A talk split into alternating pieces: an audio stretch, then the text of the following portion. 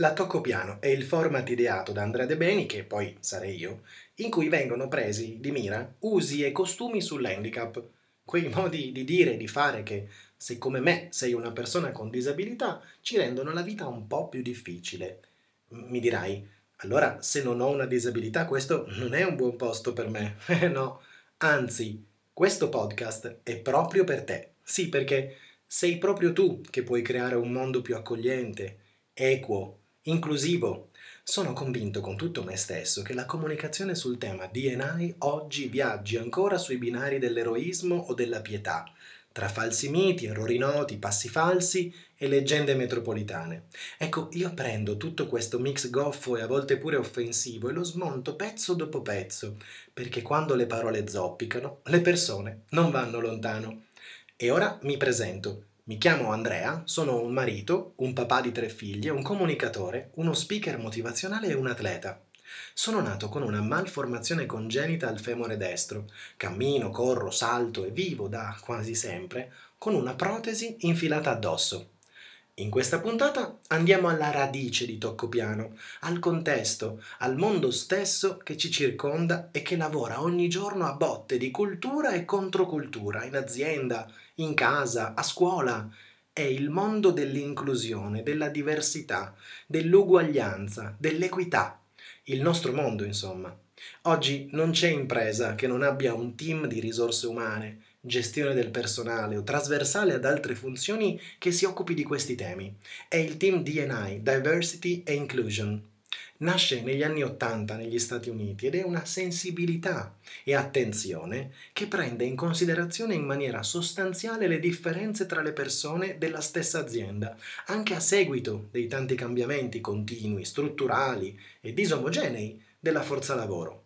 Oggi ha già cambiato forma e alla D e alla I si è aggiunta la E, non più congiunzione, ma sinonimo di equity, equità, la sostanza si arricchisce ma non cambia, è quell'insieme di programmi, tecniche, strategie che hanno come obiettivo quello di riconoscere prima e valorizzare poi tutte le differenze individuali.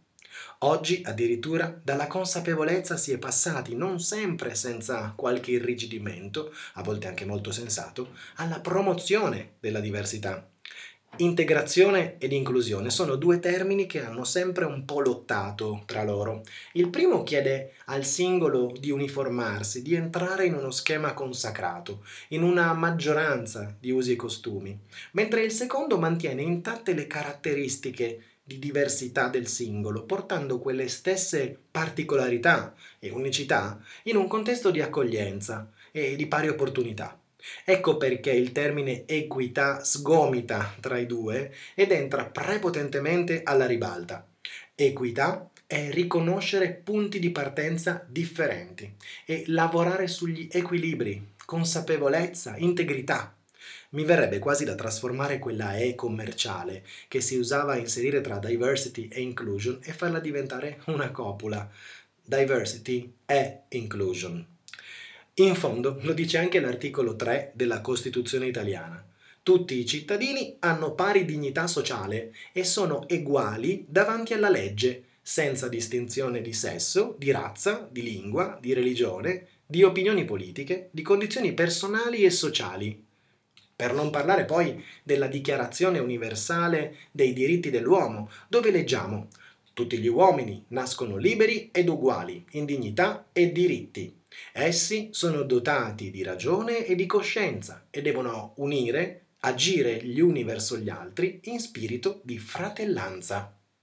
L'uguaglianza quindi è insita nel fatto di essere degli esseri umani.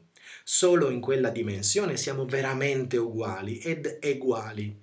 È come se la natura dell'essere umano sia il minimo comune multiplo. Comune, appunto, quindi uguale tra tutti, nessuno escluso. E cosa facciamo con il nostro essere umani a diversificarci in mille modi? E cosa costruiamo con la dotazione di base? Come arricchiamo il nostro percorso a darci quel grado di personalizzazione della storia che ci rende unici, irripetibili? L'uguaglianza, quindi, vive nella diversità, ne è parte solida. L'uguaglianza dovrebbe vivere nonostante le diversità. E qui parliamo di consapevolezza, e anzi dovrebbe vivere meglio proprio grazie alle diversità. E qui entra in gioco la valorizzazione. Poi però dobbiamo fare i conti con millenni di allenamento del cervello a fare tutt'altro. Sì, perché noi siamo programmati con precisione chirurgica a comportarci differentemente. Il cervello che ci piaccia o no categorizza, cataloga, uniforma, semplifica. È costruito per categorizzare, mette etichette di continuo perché questo lo aiuta a ragionare meglio. Etichettare ci ha permesso di sopravvivere e arrivare fin qui sani e salvi, quindi perché cambiare? Essere xenofobi, ad esempio, ormai ha preso accezione di paura dello straniero, ma per la xenofobia lo straniero è proprio tutto ciò che è diverso da noi, che in qualche modo non accettiamo e che di fatto non riusciamo o non vogliamo conoscere, capire, approfondire. Non c'è rimedio. Seduta o farmaco. L'unico antidoto è la cultura, la conoscenza. Incredibile, ma vero. Essere aperti verso diversità e inclusione conviene, anzi fa guadagnare di più. È difficile capirlo per un singolo individuo, così come è difficile capirlo per un gruppo di persone che non persegue un obiettivo economico preciso, come una classe a scuola o una famiglia. Ecco spiegato perché è proprio nelle realtà collettive come le aziende che il tema diversity e inclusion si è sviluppato di più e meglio, sebbene con qualche errore di gioventù. Intanto c'è un tema reputazionale. Oggi si compra un prodotto o un servizio non solo per lo storytelling che quella determinata azienda riesce a creare, ma anche e soprattutto per lo story doing. Insomma, ti devi applicare, devi fare cose concrete che dipendenti e clienti possono valutare positivamente e magari, perché no, anche condividere. Le aziende migliori al mondo sotto il profilo diversity e inclusion sono anche quelle che guadagnano di più. Sì, perché sono quelle che fanno meglio recruiting, perché non limitando il loro spettro d'azione scelgono le migliori figure professionali disponibili senza escludere che siano bianchi o neri, uomini o donne, con o senza limitazioni motori, ad esempio. Poi dopo che le ha assunte, l'azienda inclusiva proprio perché ha creato un bel contesto è anche quella che tiene per più tempo il dipendente, migliorando l'esperienza quotidiana, crescendo leader migliori delle altre, attraverso percorsi di maggiore soddisfazione, ad esempio senza contare il fatto che ad essere inclini alle divergenze del mondo rende le aziende più flessibili in caso di crisi o difficoltà di vario genere, perché si hanno più frecce in faretra, più sensibilità nell'apertura verso mercati differenti, magari non esplorabili senza le giuste sensibilità di tutti. E quindi si diventa più innovativi, si decide di più e meglio, si gestiscono meglio i rischi oltre che le opportunità e in definitiva si fanno più soldi. In tutto questo non c'è niente di male, ma credo che anzi il mondo del lavoro possa fare da traino per gli altri contesti, primo tra tutti quello scolastico, in cui si forma l'inclusione di domani, quella sfera emotiva, empatica, relazionale che può davvero essere un buon ecosistema in cui vivere bene tutti. Penso spesso alla parola diversificazione quella capacità che abbiamo di attivare più comportamenti, più strategie, in modo da non cadere vittima del pensiero unico, del business unico, del modo unico di vedere e intendere il mondo. La diversità è uno stato di fatto. Averne consapevolezza è il minimo e valorizzarla senza promuoverla in antagonismo con le altre diversità diventa l'equilibrio in cui stare in piedi, o in piede, come nel mio caso.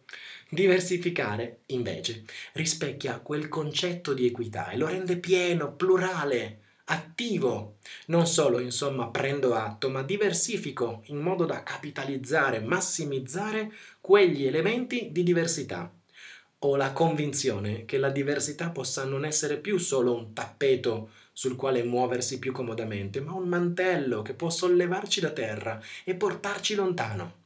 Credo fermamente che un mondo inclusivo ed equo sia un mondo migliore, meglio anche di quanto possiamo solo immaginarlo e che proprio dalle scuole, quali primo elemento in cui entriamo in contatto con l'altro, con il nostro occhio bambino, possano nascere sogni nuovi, imprese nuove, storie nuove e innovative, incredibili solo fino a qualche anno fa. Ti è piaciuta la Tocco Piano? Non perderti le altre puntate. Resta in contatto con me. Mi trovi su Instagram come AndyDeb. Scrivimi, segui le prossime puntate e dimmi cosa ne pensi delle mie parole. Te lo prometto. Così, su due piedi, non ti giudicherò